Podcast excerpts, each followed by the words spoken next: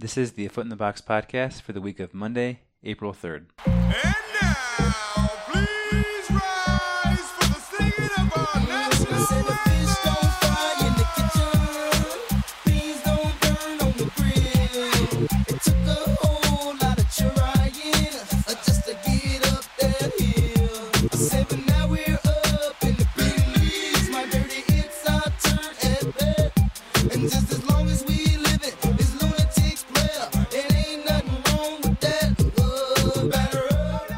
Welcome to episode 87 of the A Foot in the Box podcast. My name is Peter Elliott, And I'm Paul Elliott. and this is a weekly baseball podcast. Paul and I are twin brothers. We come to you from Champaign, Illinois. Paul, it's opening day. It is exciting stuff. What's your uh, current level of excitement? Yeah, I'm super excited. The, so we're recording this Sunday. The Yankees and Rays uh, are going on right now. I think the Rays are winning pretty big. Uh, but then we've got the Cubs Cardinals tonight. That's big uh, in this area. Mm-hmm. A sign of the times. I was uh, invited to two different uh, watch parties for the Cubs Cardinals opening day, and that is more than any uh, opening day in the past. I don't think I've ever been invited to Mhm. a uh, a watch party. Uh, there does seem to be a buzz in the air. I feel like I like keeping opening day on Monday. Like you, you don't like the games on the Sunday before? mm, I like all the games being on the same day, or at least the games I care about being on the same day. Hmm. Uh, next year it starts, I think, on a Wednesday. It's new in the collective bargaining agreement. Huh. Uh, I like having one or two games the day before. Hmm. Kind of a special thing. Yeah. Yeah. There's definitely a buzz tonight, but As a White Sox fan, uh, you're kind of uh, not part of the club. So, uh, how are you feeling headed into the season? Uh, not part of the club, as in like Well, like Cubs, Cardinals fans are excited about the game. Both, uh, both fan bases, uh, you know, have genuine excitement about mhm. possibly making the playoffs. Uh, the White Sox, you know, aren't part of that mix. I mean, they would be the the third biggest fan base in the area. Sure. Uh, I mean, I'm a baseball fan, and I do a baseball podcast, so uh, good baseball excites me. So I, I feel a part of the club, and I'm offended that you say I'm not part of the club. Well, I mean, it, affects you in some way, right? It will be on. I guess I won't be like glued to the TV. I'm just talking about the White Sox, like how you feel about your team going Oh, into the season. I'm excited about the Sox, which is weird because this is like the first year in like 20 years where we've essentially admitted before the season we don't have a chance of winning. It's weird how that psychology works, but I'm excited we have a direction. Excited to see the young guys. Uh, we just need to trade a few more guys.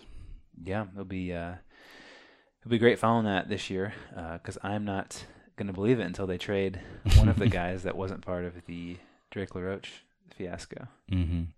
All right. Well, uh, intro to this week's podcast.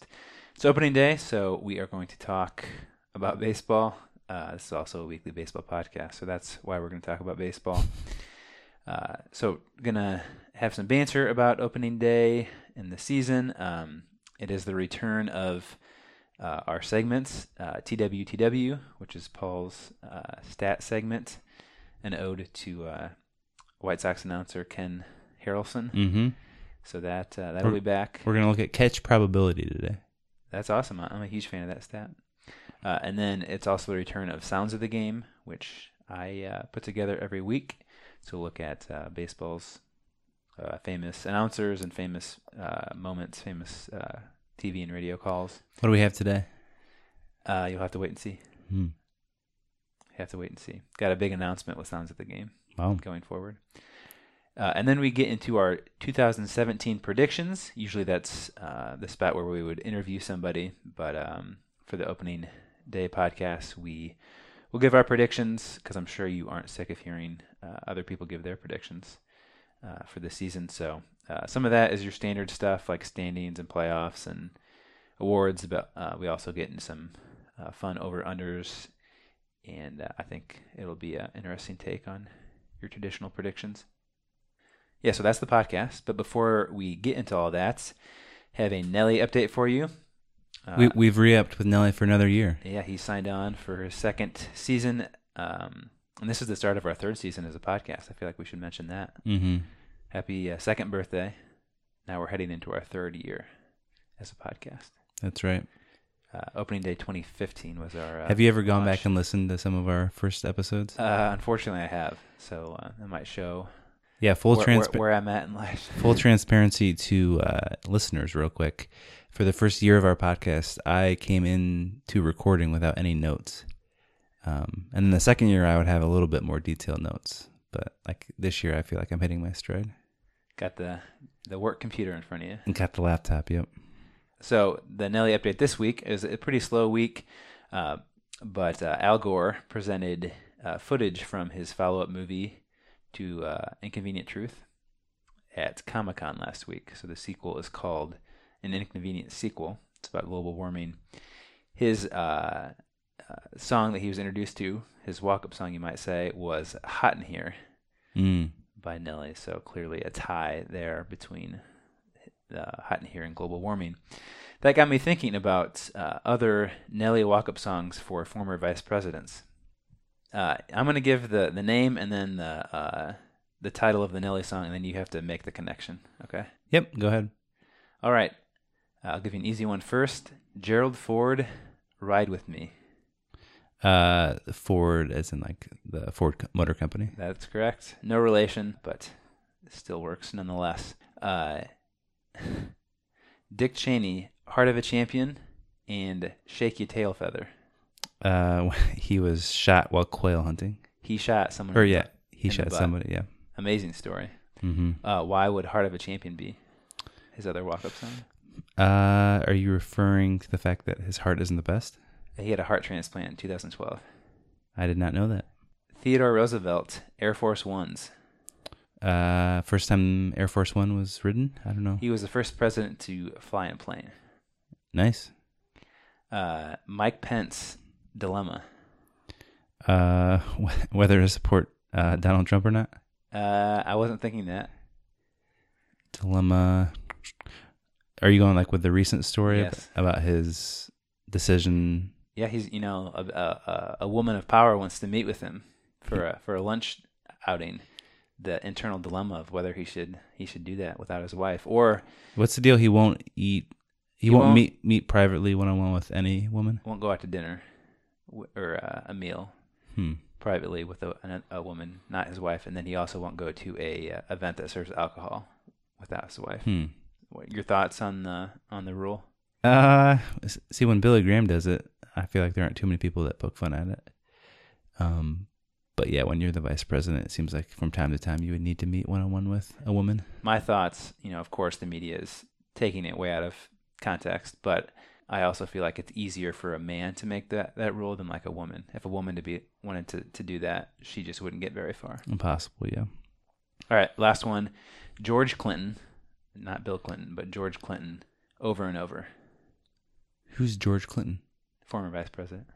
I don't know who that is, uh, so I'm not sure. No guesses. Over and over. Over and over. Uh, he was like a vice presidential candidate that lost over and over again. Nope. I've got nothing. He was the vice president for Thomas Jefferson and James Madison, one of Mm. only two people to be uh, two vice presidents to serve under two different uh, presidents. Yeah, that is. I had never heard of him before. Right. Lost lost the history until now. So that was your Nelly update. Uh, next up, uh, let's talk about uh, baseball quickly before we go to baseball on TV. Paul, last week we mentioned that uh, this is your first year back in fantasy baseball Mhm. after about a five-year hiatus. Uh, our draft was last Sunday. Uh, how do you feel like you did, and, and what how are you feeling about uh, the season? Well, after experiencing much uh, ridicule during the draft from you, and I think just you, Many others. a couple people tagged on, uh, I feel great about my team. Um, I think I have the best catcher situation. I have Willson Contreras and Russell Martin. And remind me again who your starting catcher is. Uh, Evan Gattis and Brian McCann are my Hmm. Um, pretty nice little combo there. Yeah, I don't know about that. Uh, I feel uh, yeah, I feel good. I got Carlos Martinez for cheap. He's my ace. Uh, my lineup is a bit older. I have uh, Miguel Cabrera and Dustin Pedroia. So if they have decent seasons, I think I've got a shot to be in the top half of the league. But if they're old and are on the decline, I might be in trouble. Uh, so you're pretty confident you, you're going to do better than me. Mm, I wouldn't say that. I'm confident I'm going to do better than I've done in previous years. No White Sox players this time around. That's true. All right, uh, we'll uh, we'll monitor that situation throughout the season. Another thing that I had uh, here, the uh, Donald Trump rejected uh, the opportunity to throw out the first pitch at the Nationals opening opening day on Monday due to a scheduling conflict. Um, I feel like this was uh, a classic case of the media uh, not knowing any context and uh, just wanting clicks and views. Hmm. So the story you might have heard is that every president has, you know, done this tradition of throwing out the first pitch at a baseball game, and that's true. Uh, every president since William Taft in 1910, that's when it started. Uh, but every president just has done it at least once in the presidency. Not on opening day. Well, open. I mean, opening day is included, but like if Trump does it next year, then he fits. Like Mhm. if he just does it once in his four years, or eight years, or two years, or whatever. But but every president has thrown out an opening day first pitch at some point in their presidency. uh, I think everyone but Jimmy Carter. I don't know, a little overblown. Um, here was uh, what Jimmy Fallon had to say on the Tonight Show. Guys, here's what people are talking about. Baseball season is almost starting, you guys. I'm very excited about this. Uh, yeah, teams, teams. Uh, but listen to this. Uh, the White House says President Trump will not throw out the first pitch at the Washington Nationals game. Apparently, Trump was afraid of hurting his tweeting arm. And anyway, it's a concern. That's a concern. Actually, it said Trump had to cancel because of a scheduling conflict. When asked if they could change the date of the game, the Nationals said, We already did, so he wouldn't come. And you go, No, that's. that's rude. I tend to agree with you. Um, I'm curious. Uh, most presidents wouldn't have thrown out the first pitch at a Nationals game, though, right? I feel like the Nationals shouldn't have like the Uh, they, were, they had a team up until like you know the 50s. right? But is Trump a fan of a certain team, like the Mets or Yankees? Uh, I th- I feel like he'd be. he was at that Mets Cardinals game, uh, the NLCS game from like 2006, I think, and then uh, he there's like pictures of him in Yankee stuff. So I, I don't know. I feel like he might so. he might be more likely to throw out a first pitch if he were a fan of the team, like Barack and the White Sox, Maybe I, he's old. right? He's like 70. So I mean, Dad is in his upper 60s, and if he had to do it, uh, you know, I wouldn't have confidence that Mm-hmm. you know he could, you know, look like a Is he the oldest president? good baseball player. Uh, no, I don't know who is, but I know it's not him. Uh, the longest gap between uh, first pitches from an active president is right now. Hmm. So uh, Obama did it in 2010. Uh, he also did it in 2009 at the All Star game at Busch uh, Stadium in St. Louis. Um, and he did opening day 2010 Nationals game. That's when he broke out the uh, White Sox hat Mm-hmm. from his back pocket. So, and no one has, no active president has thrown out the opening or uh, any first pitch since 2010. Uh, so we'll see how that goes. The, I think the longest one before that was uh, World War II. Uh, no president threw out the first pitch during World War II. Uh, Bush threw out seven opening or first pitches at games, opening day, World Series, All Star games included, uh, and Clinton did five times. So Obama was uh, less than those two. Uh, do you think the decrease is just uh, like baseball's less popular, or security reasons, or because it doesn't seem like they go to like the NBA Finals uh, or the NBA All Star Game, the Super Bowl? Hmm. Uh, yeah, security would have to be it. I would think. Um, I am surprised. This is the type of thing I I figured heading into Trump's presidency that he would love to do something that had no strings attached and just put him in the limelight. So I'm I'm a tad uh, confused why he wouldn't do I'm it. pretty sure I read where uh, DC voted uh, against him like 90 to 10 percent in Mm, the election, so he would definitely get booed. I think. right. Hmm. Anyway, uh, end of our political talk. Uh, I had one last note, and I actually wrote a, uh, a blog post about this today on opening day, so you can go find that on our Twitter website. Uh, I was just curious about the off-season length for each sport. Uh, at on uh, Saturday, I was at the the gym here in town, and someone commented to his friend he saw on the TV that baseball was starting up again. He's like, "Man, baseball's already back. It seems like it just got over." And then the other guy was like, "Oh yeah, baseball has got by far the longest season." Which I feel like is a common sentiment. There's Mhm. way too many games. It's too long. Um, so I was just curious exactly how that played out in the the four major sports in uh, America. Uh, I was surprised the actual length of the season in terms of days. Uh, baseball is third. Uh, so NFL, the NFL has by far the shortest season at 148 days, and this is all the most recent season. But um, NFL 148 days, MLB season uh, this past one was 214 days. Then the NHL at 228 days, and then the NBA by far the longest at 237 days.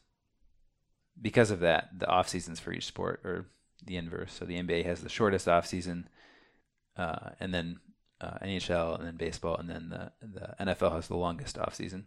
And that's going from like last day of the championship or first day of Yeah, open opening game t- through uh, game seven of, of okay. the playoffs. Because the NBA playoffs, I believe, are the longest.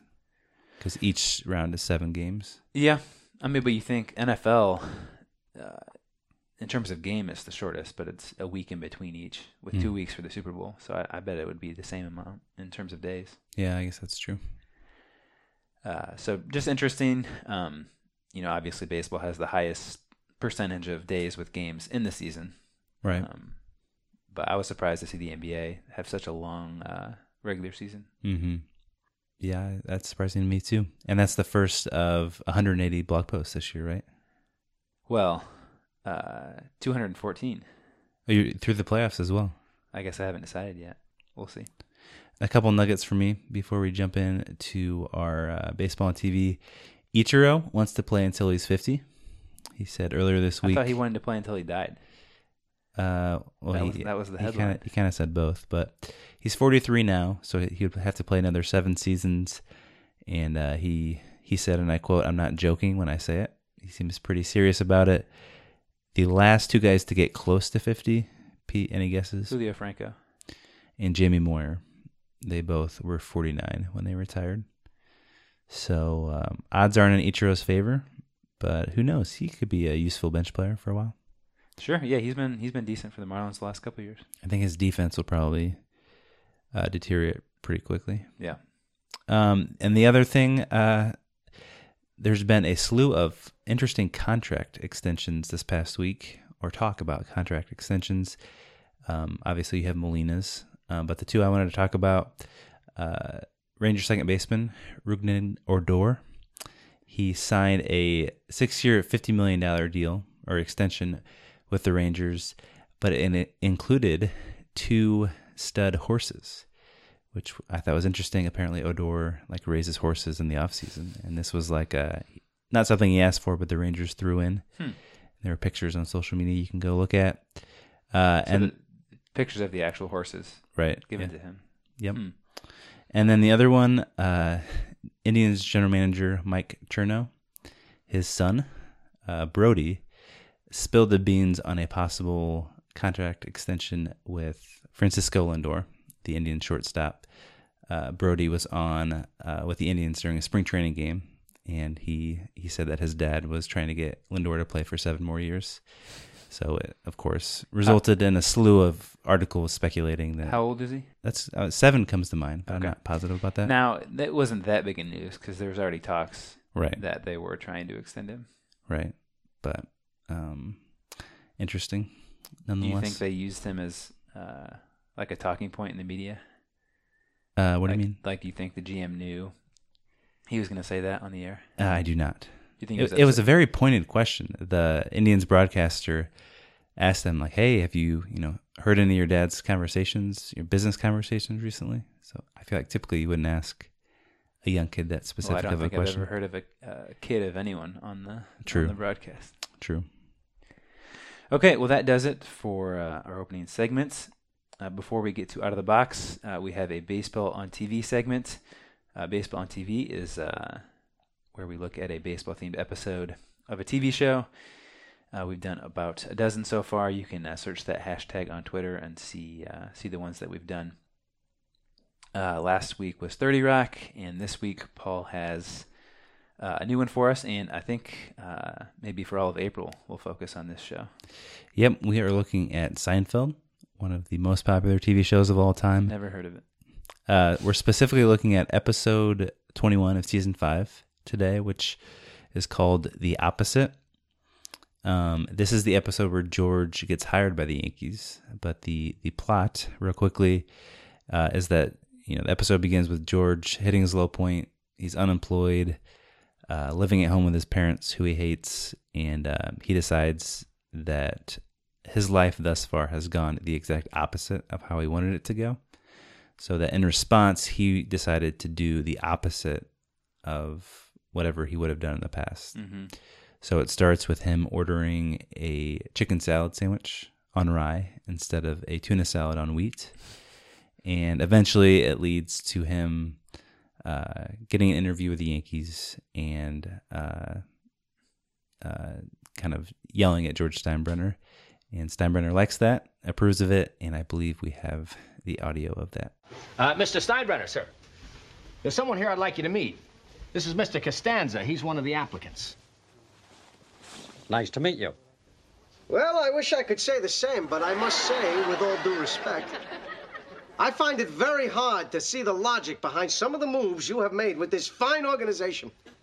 In the past 20 years, you have caused myself and the city of New York a good deal of distress as we have watched you take our beloved Yankees and reduce them to a laughingstock, all for the glorification of your massive ego. Hire this man. Yeah, so uh, things go well for George, but uh, Elaine doesn't fare so well uh, in this episode. Uh, she loses her job, destroys the company that she works at, uh, Pendant Publishing, Mm-hmm. and um, we realize that uh, Jerry, or Jerry realizes that um, he's even Stevens, as Kramer calls it. He he uh, will lose something and then immediately get that replaced. So uh, loses a comedy gig, gets one right after that. Uh, Elaine throws twenty bucks of his out the window. He finds twenty bucks in his coat pocket.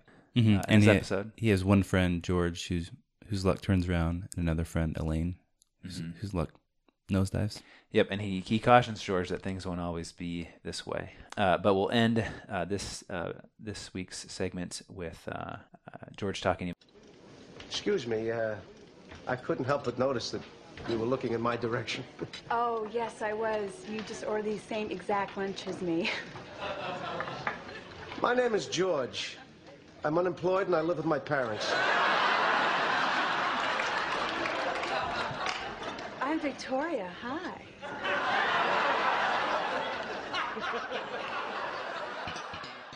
For Out of the Box this week, I read an article from Time Magazine by Eric Spitznagel. Baseball Powerhouse, that Time magazine. Yes, the uh, headline Here's how much more expensive being a Cubs fan is in 2017. Maybe you can see where this is heading. Um, but the article talks about talks about how season ticket prices for the Cubs have skyrocketed this year, along with the resale value of Cubs tickets. Pete, have you run into this thus far? I have not bought any tickets, so no, I have not. Uh, the article uses TickPix, which is a resale site, not one that I had heard of. Must be just below What was that? StubHub and You SeatGeek. Tick pics Yeah. sounds close to something else. um, but it ranks all 30 teams, this company TickPix, in, in terms of uh, how much an average ticket is on the resale market uh, as 2017 starts. Any guesses? Well, that's that's a little bogus because uh, people for like, uh, is it just going for like opening day, or is it like the whole season? Because the whole season. a season. ticket holder, uh, say they have uh, July fifteenth, or that's All Star break. Uh, July thirtieth, they have a uh, a Cubs game. Uh, they're not going to put it at a price that's reasonable now. Mm. You know what I'm saying? Like, But no, no team would, right? I assume I they can't. have. I can't. I don't think you can read too much into the market right now. Is what I'm saying. I assume they have very complex algorithms that help them determine these numbers. Um, You, you understand what I'm saying? I do, I do, yeah. So probably not the most accurate, but the five most expensive and least expensive. Any guesses on the most expensive? Oh, the Cubs. Right. Cubs are number one, Oh, how dare the Cubs charge families so much money? one hundred and fifty dollars for the average ticket on the resale wow, market. amazing.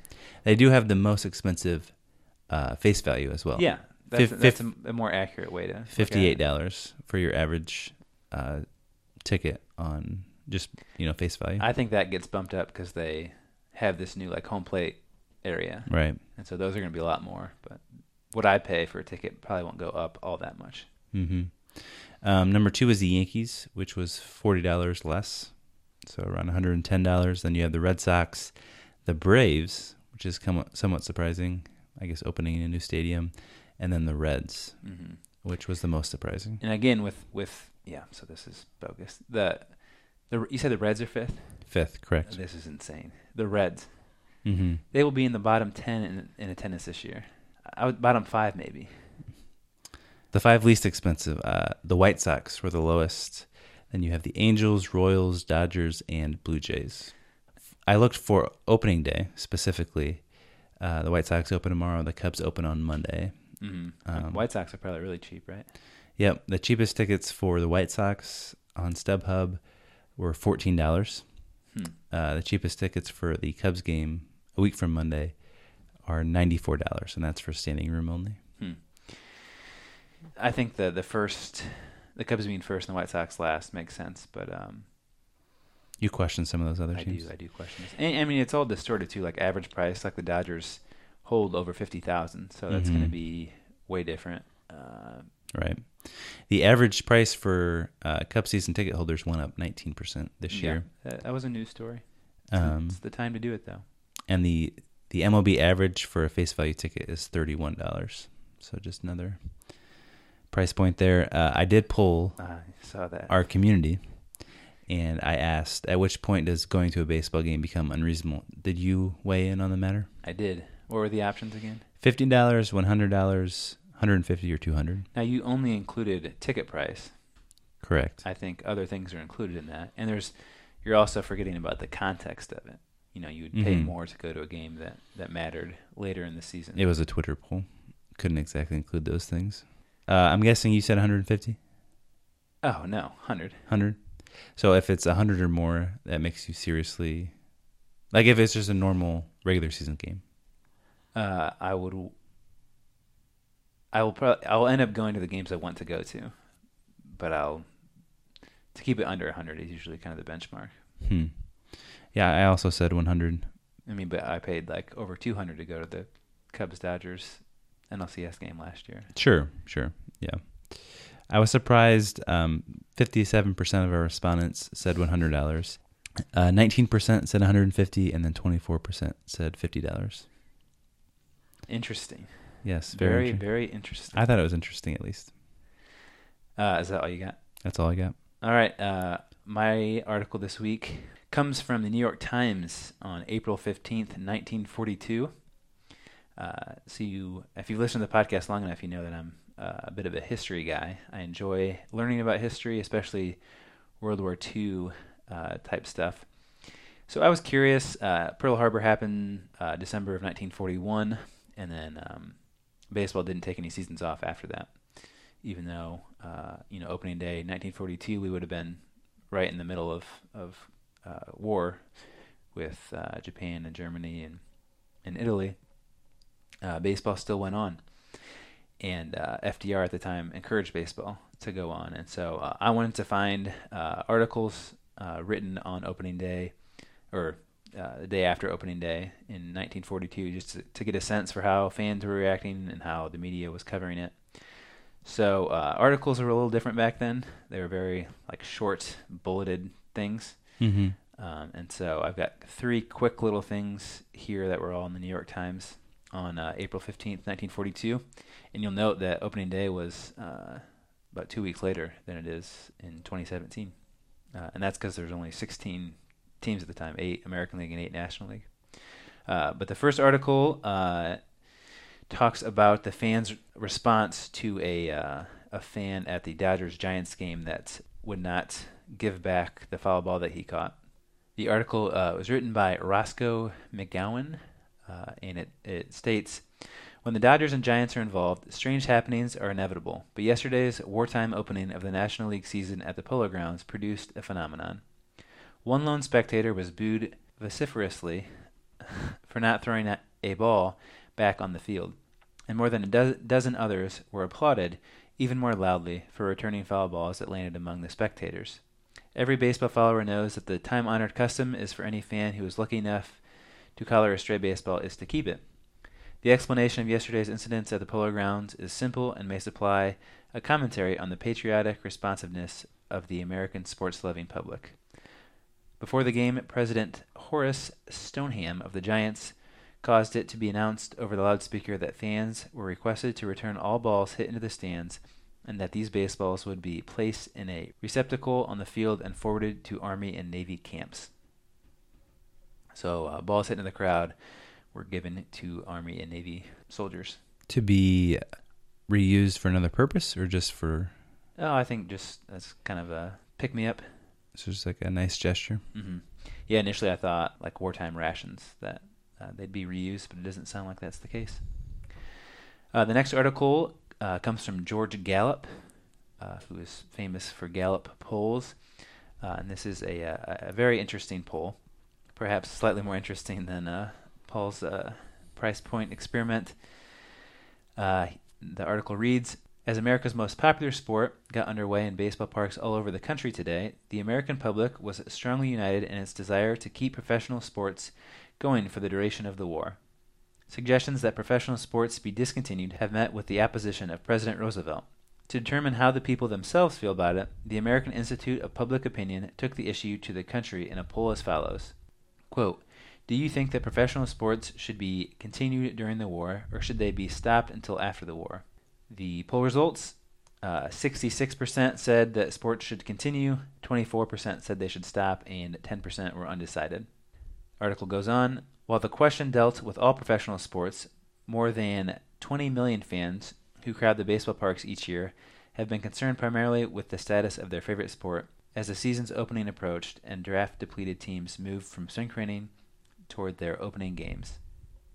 Institute studies in previous years have shown that baseball is the game which the, the nation's sport followers prefer above all others to watch. Football runs second and basketball third. Hmm. It is interesting. It's amazing, like not to go political again, but with how uh, how much wars have become like normal, we wouldn't even consider canceling the baseball season if we were, we were to go to war. Like, Well, with- World War World War II was a much different thing. But we, the- we the- were attacked. the question wasn't. I guess that's what people think at the time. I think when we entered World War II, everyone knew it was like this is a life changing thing. sure.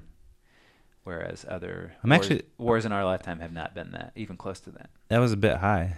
I like two thirds of people being favorable towards sports is surprising to me. Yeah, and I wonder if Roosevelt, if he just gauged that, or if it was reverse, he'd still stick to stick to sports, Hmm. as the Twitter people like to say. All right, uh, the last one I have, uh, it's an attendance update on opening day. A total of 190,775 persons paid their way to hail the opening of the Major League Baseball season yesterday. The National League clashes brought out 100,728 spectators, and the American League 90,047. The Polo Grounds, scene of the giant Dodger meeting, drew 42,653, and that was the top figure. At Detroit, the second largest turnout was recorded with 39,267 present for the Indian Tiger engagement. Last year, 197,000 fans attended seven games on opening day. So that was uh, about 8,000 more than uh, 1942. Uh, Cubs White Sox related, they have a list of the attendance figures. Uh, the Cubs played in St. Louis like uh, they do this year. Uh, what do you think the attendance was for that game? Hmm. I'll say thirty thousand. 13,821. And then uh, in the American League, uh, St. Louis also played Chicago. That must have been, were there two St. Louis teams at the time? Yeah, the Browns and the Cardinals Yeah. Well, the other St. Louis team played uh, the White Sox. in Chicago. Yep. Uh, I'll say twenty-five. 9,879. Not good.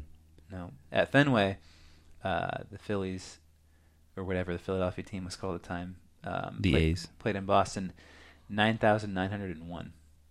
An attendance crisis. And maybe the uh, weather was poor. All right, well, uh, that's uh, that's all I got. I will link to uh, a New York Times subscription if you would like to read those articles, because that's what I had to do. I think that's it for out of the box. Uh, next up, we have TWTW, and that means the return of our pal Hawk Harrelson. when you can put some of those categories, you know, you got your OBPS and all that and the VORPs, when they put in TWTW and then interface those numbers with TWTW under that category, then you might have something cooking. What, what and cate- TW is, Yeah, what is that? that's the will to win. All right, as I mentioned in our intro, uh, I want to take a look at catch probability this week. Uh, Peter discussed this in one of our last episodes. Can't remember if it was uh, our very last or a couple ago. But uh, this is an MLB statistic that they're rolling out this year using StatCast data, and it's a way to track uh, both outfielders' path and speed to fly balls. Um, and so it gives us a better idea of essentially how good an outfielder is at, at running down a fly ball. And the the way it's given to us is in uh, terms of a percentage. So, for example, if Billy Hamilton makes a spectacular diving play, you know, on the dead run, and uh, we get a catch probability of three percent, that means that ninety-seven percent of the time outfielders do not make that play, and only three percent of the time they do. So we can determine that it was obviously an outstanding play.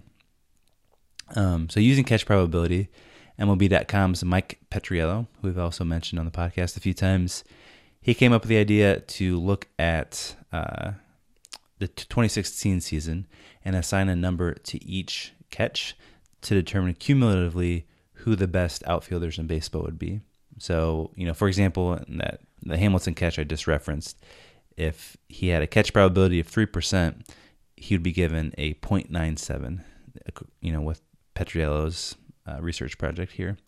That would be the the value assigned to that catch. And so he looked over the whole season and assigned values to every every single catch. And so I have here the the top numbers for left field, center field, and right field um, using using that data. So in left field, I was actually pretty surprised. Adam Duvall was the leader at plus 12. Christian Yelich and Brett Gardner are also there.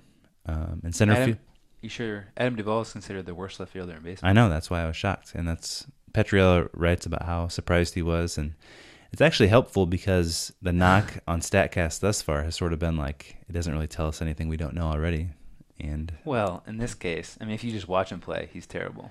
So maybe at some point the stat is flawed. Who are the other guys on the list in Uh, in left field? Christian Yelich, Brett Gardner, Angel Pagan, and Michael Conforto. Yeah, I would I would qu- just question the overall. Uh, You got to dig into the data. well, I mean, You're well, you're you're sounding like Hawk. Schwarber is going to be top on this year's list. Then.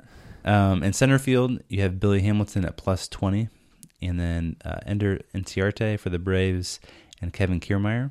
That makes more sense. Uh, Kevin Pillar also made that list at plus 10. And then in right field, uh, Mookie Betts and Adam Eaton top the list at plus 22 and plus 21. And then Jason Heyward is third at plus 17. Yeah, the left field just that one sounds Mm-hmm. uh, messed up. Now, when you say plus whatever, what what what, what does that number mean again?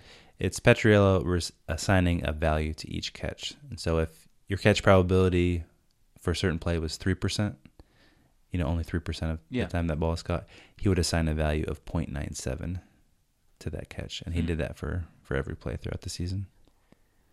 Hmm. So what would be the negative? If you catch a routine fly ball and 99% of the time it's caught, then you would get a 0.01 for that. Hmm. Wonder if that's the best. So there's no negatives. Correct. I wonder if that's the best way to to determine that then. Yeah, I guess it could be saying Duvall just gets a ton of opportunity. Well, and I mean, he could drop a bunch of balls and it wouldn't Right. be, be against, counted against him. It probably means your pitcher's giving up a lot of fly balls too. Like Yeah. you have a lot of putouts. That's a good point. I went back and looked at the Gold Glove winners to see if any were left out, and um, Starling Marte of the Pirates was the only one. Yeah, I mean, the more I think about it, it's just quantity, right? Mm-hmm. So if you're an outfielder that plays a lot and gets a lot of fly balls, you're going to have a, a higher score because of that. Yeah, and Duvall, his plus twelve number wouldn't have made the the, the top one in center field or right field. Hamilton's at plus twenty, and Betts is at plus twenty two. Because I wonder if putouts are higher for center field and right field. I mean, it- ballpark matters too. But Yeah, I guess. Yeah, there'd be more right-handers, so you would think that. I don't know. It's a good question. I mean, traditionally, like in little league, you put the worst fielder in right field because Mm-hmm. no one's going to go the opposite field. The Cubs, uh, when they played the Pirates in the that playoff game, was that two years ago? Mhm. They moved Bryant to right, but Oh. that was that was just because, or they moved Bryant to left, left, and that was just because there's Schwarber to right. there's more ground in left field. Yeah. Hmm. La Stella played third. All right, well, that was interesting. Glad to have that stat segment back. Uh, next up, we have uh, Sounds of the Game. All right, it's time for Sounds of the Game. Uh, and as I thought about uh, another year of Sounds of the Game, I, I uh, couldn't help but think of Vin Scully no longer being uh, the announcer for the Dodgers. Last year was his 67th and final season broadcasting Dodger uh, baseball games, and uh, so I was thinking of ways to honor him. We, I mean, we've talked about him probably a dozen times Mhm. in this segment and other segments on the podcast, and I found myself just really missing or expecting t- to miss him throughout the season, just having his presence in the game. Uh, there was an article written this week where they interviewed him and uh, they asked him if he was going to follow, and he opening day, and he's like, "Oh, you know, I might follow the score, but I've got more important things to do, or I've got errands to run, so I probably won't won't Hmm. see it." And so he's clearly moved on, but uh, I think a lot of baseball fans haven't, especially Dodger fans. So to honor him, I would like to play a, a Vin Scully clip to start each segment, and so uh, like Hawk starts TWTW. Uh, from now on, uh, a Vin Scully call will start. I like it. The sounds, same sounds of the game. The same one, or are you gonna mix it up? I think I, I'm going to mix it up. All right, I've got a quick uh, sounds of the game this week. Uh, MLB The Show, it's a baseball video game, uh, came out for the 2017 season, and the intro to that game is getting a lot of press because it's it's really well done. So uh, we're going to play that. It's a couple minutes long, and it includes just about every important baseball play in in history. Uh, I think you'll hear Scully twice. That's that was my count. Uh, listeners, you can uh, listen and try to correct me. Uh, it's also a little foreshadowing to uh, Paul and I's season-long contest that we'll talk about at the end of the podcast with with video games. So here is the intro to MLB The Show 2017. It's time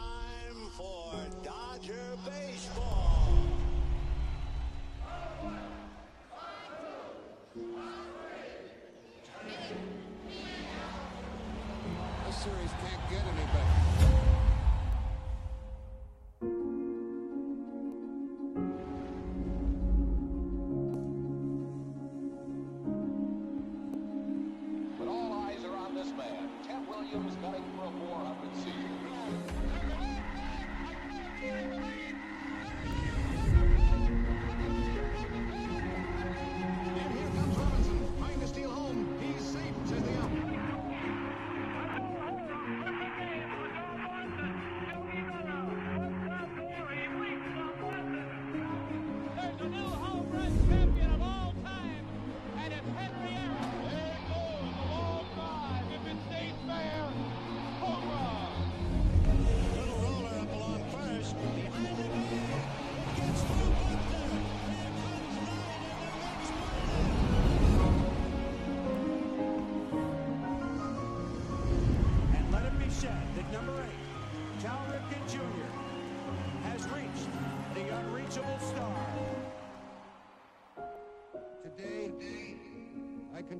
Myself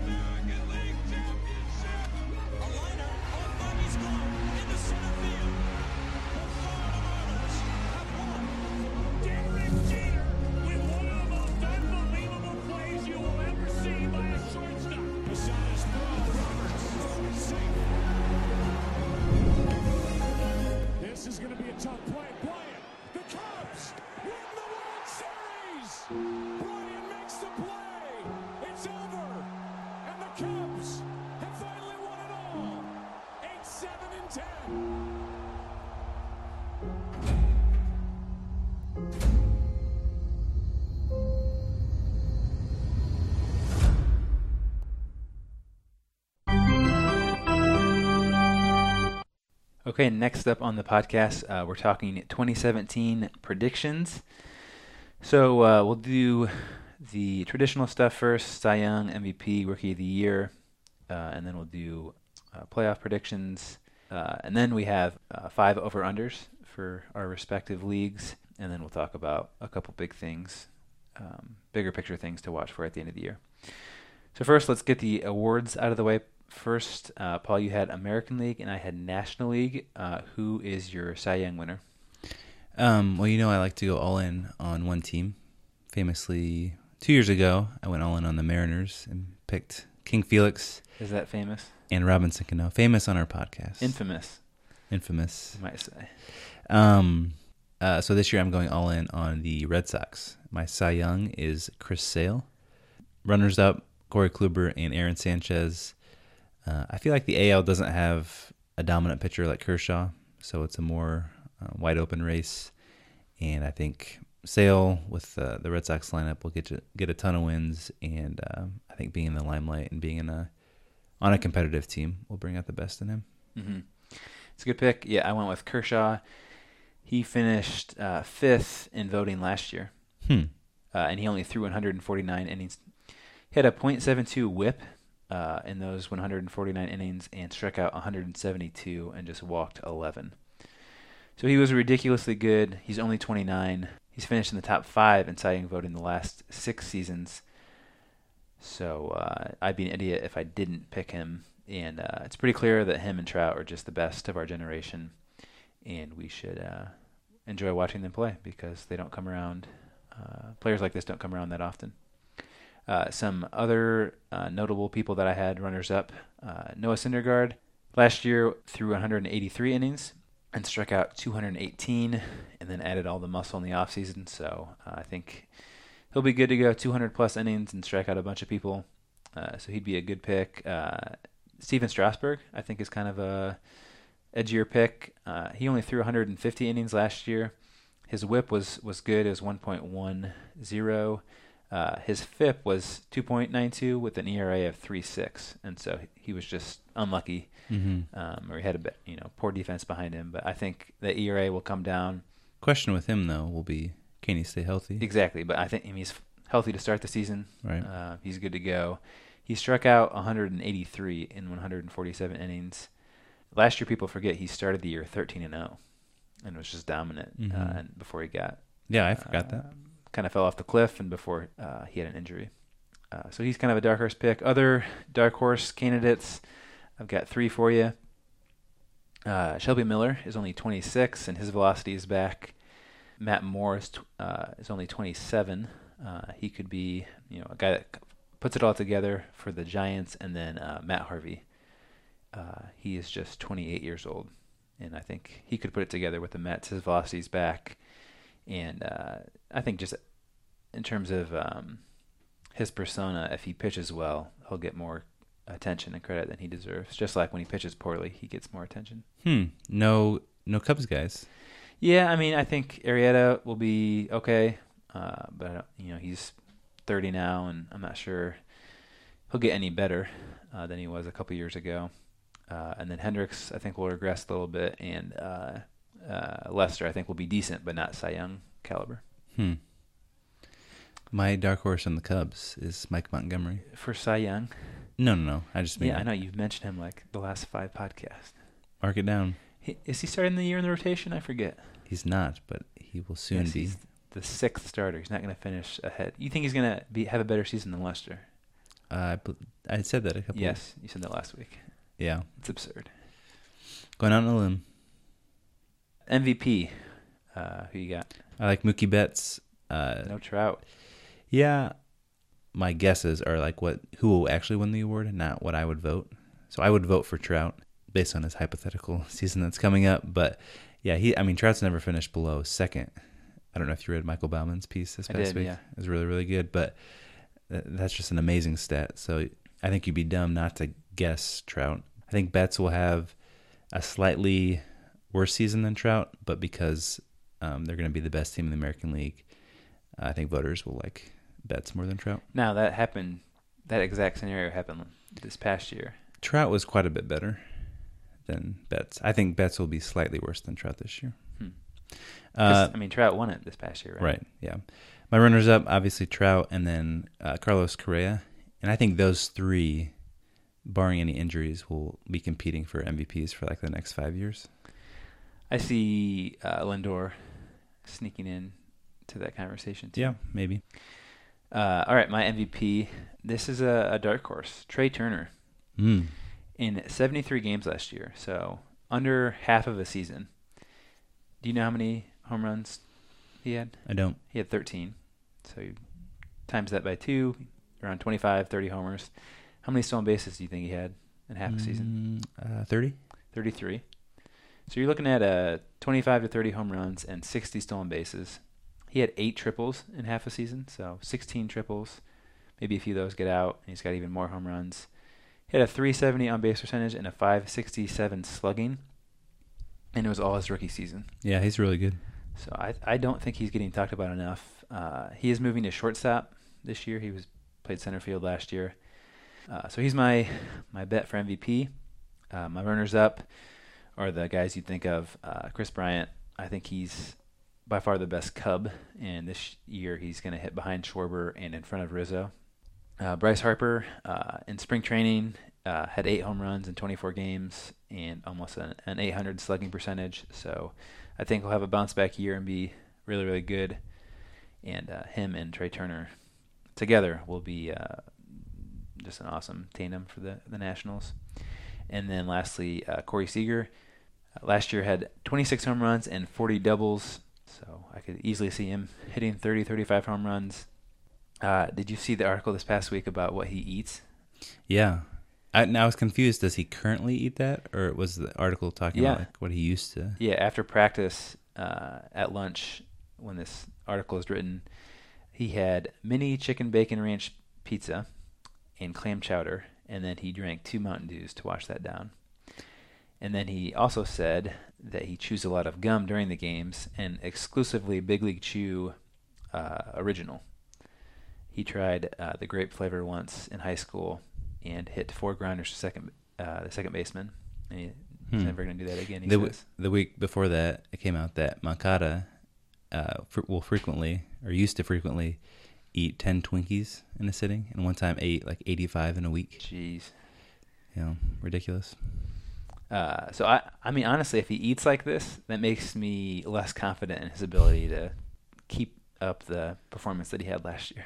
Like, can you imagine eating that every day and trying to live a Yeah. productive I life? I think it, like your body just gets used to it, though. Lamar Odom two Mountain Dews. Can you two Mountain Dews for lunch? That's so much sugar. Yeah. Jimmy Butler, I think, is like addicted to gummy bears. So Is he? Mm-hmm. I know. it Wasn't Rose Skittles? Mm-hmm. Lamar. Lamar Odom with, would like down a whole was- tub of. He was addicted to lots of things. Yeah, that's true. Uh, my dark horse, uh, I've got two of them. Uh, Andrew McCutchen. Again, this is you know a long shot, but in September last year, uh, he had a 373 on base and a 513 slugging. Moved to right field uh, for this upcoming year, uh, so I think he'll be better there. Have more time to uh, focus on hitting, and he's part of a really good lineup in Pittsburgh. And then my other dark horse is AJ Pollock. He was gone all of last year because he hurt his uh, shoulder before the season. But I think he's got potential to hit 25 homers, have 40 steals, and he's 29, which is older than I was expecting. Uh, so it's kind of right at the end of his prime. Mm-hmm. I like those. Uh, for Rookie of the Year, I have Andrew Benintendi. Like I said, all in on the Red Sox. He's kind of a slam dunk, though, in the American League. Yes, I agree. Runners up, distant runners up, I will say, are Yulieski Gurriel, first baseman slash third baseman for the Astros. He's a Cuban import, and I think he's 34. No, he, he's not going to play any third, right? Right, but he can. Bregman. He played third uh, in Cuba, and then uh, another Cuban import, Yoan Moncada for the White Sox. Hmm. Uh, now, Benintendi, what's project his year? What's what are his numbers? Is he a power guy? Well, he came up with the Red Sox last year, and uh, on base percentage was 370, um, OPS of over 800. In my mind, he has the like the plate discipline of Kris Bryant. Like he won't swing at bad pitches, uh, which means he'll get on base a lot, and the the bat skills of like a Tony Gwynn. So maybe like 15 to 20 homers, but just like a on base machine. Yeah, that Red Sox lineup is uh, is amazing. They were tossing out the idea of batting him third, which in a lineup with all those guys is pretty impressive. That whole outfield with Bradley, Betts, and Benintendi is pretty solid. Until we trade, we as in the White Sox trade them Jose Quintana for one of them. Benintendi maybe. Well, that's not going to happen. Yeah, I know. I can dream. Well, stop dreaming. They're not going to trade for two of the White Sox starters. Let's Maybe. Say, no. If if price if price goes down, they have to. If they're No. going all in this year, then I will give you a thousand dollars if they trade for Quintana. Hmm. Deal. Deal. Deal. All right. Uh, my rookie of the year is Dansby Swanson. Uh, he had uh, a good season last year. Pretty surprising, actually. He wasn't all that good in the minors, and uh, Braves brought him up real fast and uh, had a, a decent on base, 361. He had 129 at bats, and um, if you get to 130, that disqualifies you from rookie of the year. So I think the Braves uh, knew that, so they uh, stopped him one short. So he'll have a decent season, play good defense. The Braves might be okay, so he'll get a lot of um, attention. My uh, runners up, Josh Bell with the Pirates, first baseman. He also was very close to the, to that 130 at bat mark. He had 128 at bats and a 368 on base for the Pirates last year, and he's part of a great lineup with uh, McCutchen and Marte and Polanco. Just a real solid lineup, so he'll get lots of runs and RBIs. Uh, another Pirate, Tyler Glasnow, in 116 innings in the minors last year, he struck out 144. So just dynamite stuff. And he is the fifth starter out of spring training. A bit of a surprise there. Two other guys you should watch Albert Almora. No, he's not starting on opening day. Uh, Heyward starting in center. But I think Almora will eventually uh, get that job and get most of the starts in center. This spring, he really came on. Uh, he had a 636 slugging. That's four home runs, seven doubles, and one triple, and 66 at bats. and he was he was Theo's first draft pick, right? That's right. Yep.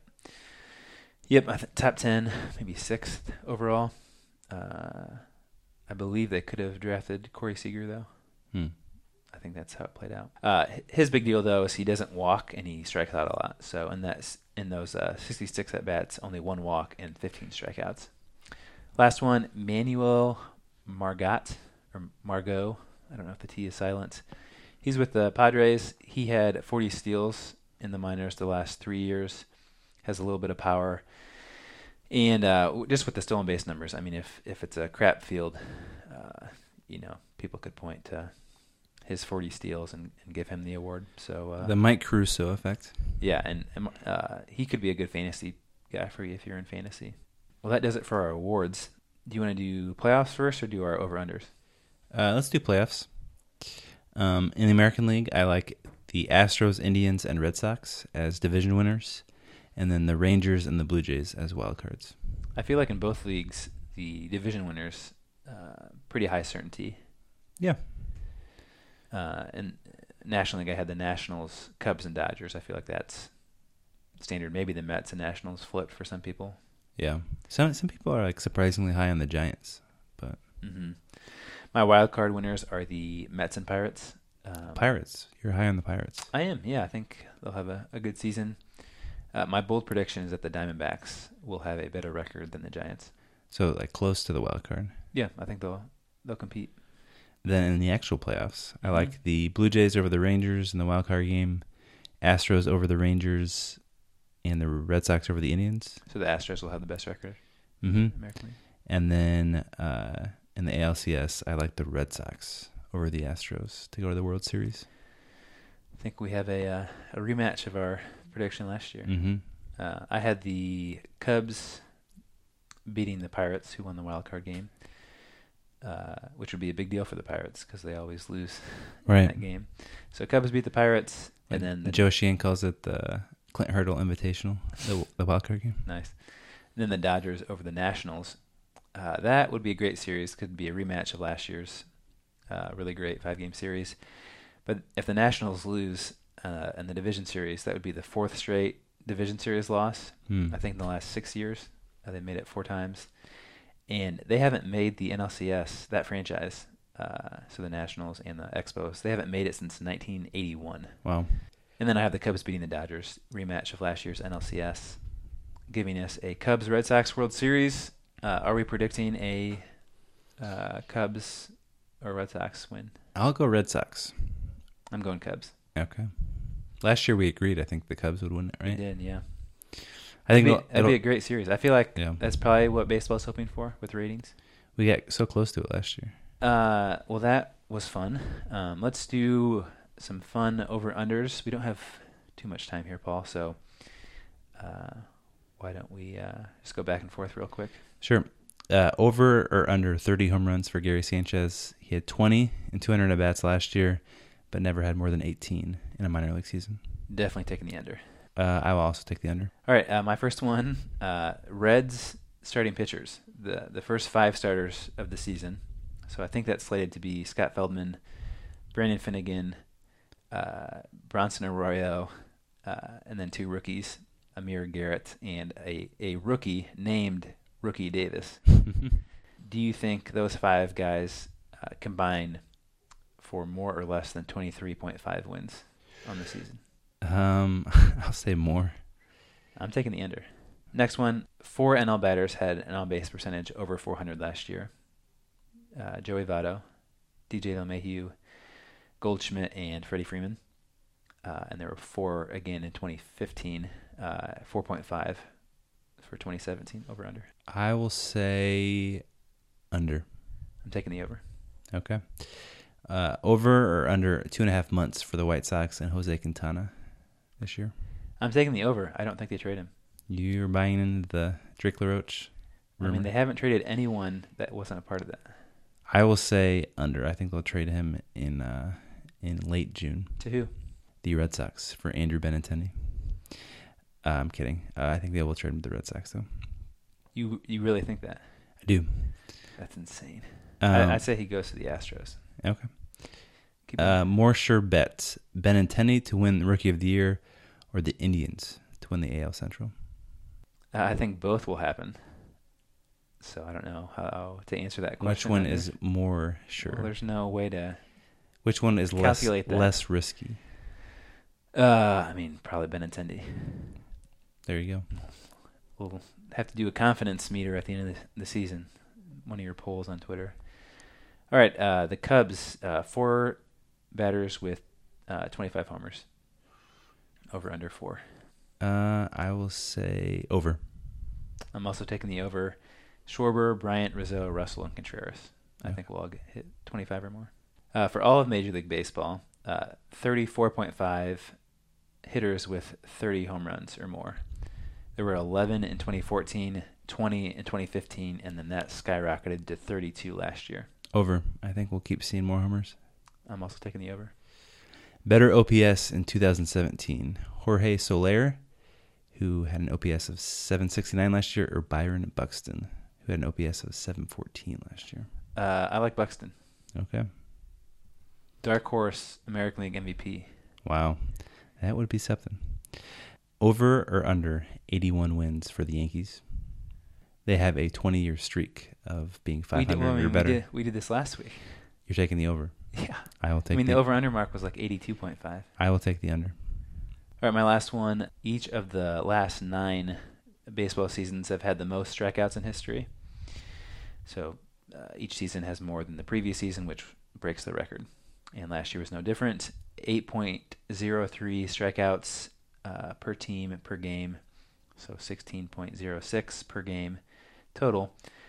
Uh, over under 8.10 per team in 2017. Hmm. I will take the over. I think we're going to see a, a little bit of a reverse. I'm taking the under. Hmm. I think uh, the low strike will get called less. We'll see a, a, more walks and less strikeouts. Hmm. Is that an official rule change or No, that yeah, the players wouldn't go along with it, but spring training stats showed uh, that their low pitch was called less. So like the often. umpires are kind of going behind the players' back and calling it. Uh, or Manfred's kind of subtly putting pressure on the umps to not to not do that. Hmm.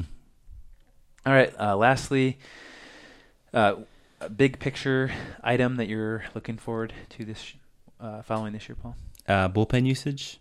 I think with the American League playoffs last year, you had, um, you know, Buck Showalter not using Zach Britton and causing a huge stir, and then you had Terry Francona, Terry Francona using Andrew Miller and Cody Allen to pitch what seemed like half of the Indians' innings, and I think MLB is a copycat league, and so we'll see um, teams try to replicate that. And what I'm really interested in is how that will kind of inform or transform the way teams construct their rosters. So, like with the White Sox, they have five or six prospects, uh, pitching prospects, and as they come up, will they be more willing to stick them in in the bullpen, knowing that having a, a really really good bullpen is worthwhile and that you can use guys for more than an inning or two at a time. Uh, my big picture thing is showing emotion, having fun playing baseball. That was a big deal during the World Baseball Classic, and I feel like we might be on the precipice of uh, that being just accepted in baseball. Hmm. Now, it won't be by everyone. Uh, John Smoltz, uh, Ian Kinsler, those types. But Gossage. yeah, but I think uh, there's just a generation of fans that want to see that, that love baseball, and would love it, you know, if it was emotionless. But I think um, people like Javi Baez for a reason. People like uh, are drawn to like Bryce Harper for a reason. Mhm. Even Mike Trout. I mean, he has fun playing baseball. He doesn't. He's not a dynamic player or personality, but I think people enjoy him because he's amazing, but also that he's fun and Mhm. uh, has fun with kids, uh, that sort of thing. So I think uh, we'll see that continue this year. Manfred's all about that. He did a Q&A this past week uh, that I can link to in the, the podcast page. But um, And our, our official foot in the box stance is pro emotion. oh, absolutely. Yeah. I don't see any reason not to be. Mm-hmm. All right. Well, that's our 2017 predictions. I have some uh, quick uh, foot in the box podcast over unders for you, Paul. Go for it. So I've committed to writing a blog post every day of the 2017 season uh, over under May 15th. Over. I think he'll, I think he'll do it. I believe in you. Do you think uh, I'll do it every day this year? Yeah. That'd be impressive. Uh, I'm going to take the slight over. I think I'll burn out, though. All right. Our longest podcast last year was over two hours. So, two hour longest podcast over under this this Uh, under. What podcast was that? Was that the Cubs? No, it was the uh, playoff preview. Okay. The 10 guest playoff preview. Uh, 0.5 major league players on our podcast this year. Mm. Uh, I don't know who it's going to be, but I'll take the over. Nice. Uh, 0.5 in studio Kevin appearances. Our Mm. brother. Did he have any last year? He did not. This uh, question gets at whether he's Yeah, moving, I'll, moving back to I'll take the over because he's coming back to the two one seven. Nice. And lastly, probably the most controversial, 0.5 pregnancies slash girlfriends. um, I'll take the over, and we're not getting pregnant, so You're going to date somebody else. mm, not that. No. What do you say? Uh, I'll take the over. Wow, there you have it, folks. Okay. Uh, those will be documented.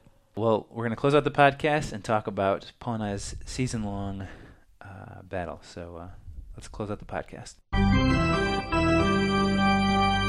All right, Paul. Well, this was a, uh, a fun first podcast of our third year in the podcast business. I'm excited. Our, be- Uh, our best days are yet to come. Sure.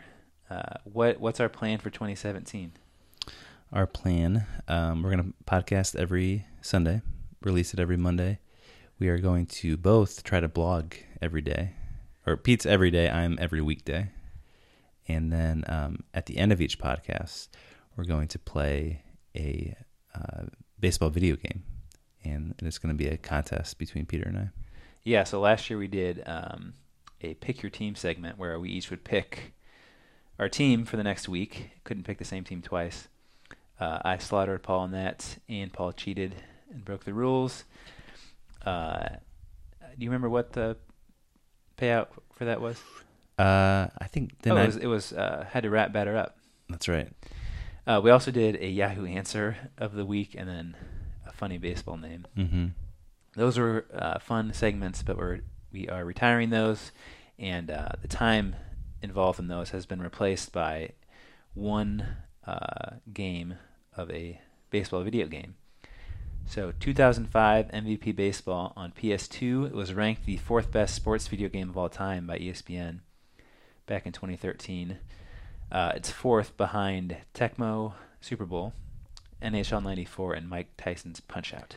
2005. So this would be before the White Sox won the World Series. That's right, and the, and the Cubs were still decent. So I think we do Cub Sox every week after the podcast recording, uh, and then just the better record at the end of the season And wins. we'll just talk about it on the podcast. We're not gonna have you listen in or Uh, so we'll play after the recording, so we won't really ever talk about it.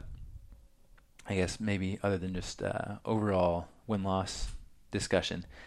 But I'd like to uh, periscope the uh, ninth inning of each contest. Mhm. So uh, check back on our Twitter uh, to, to to watch the ninth inning of each contest. Uh, but all this will start in two weeks because next week uh, I will be on my annual friendcation with my friend Matt.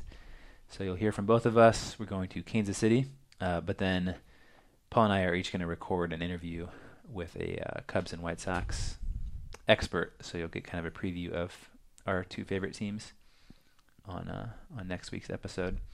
For those of you that played our over under game, thank you uh, very much. Uh, we had 55 entries, I believe, over 50 entries. record turnout. Yep. So this is our second year doing it. Had uh, a lot of fun uh, seeing all the entries come in.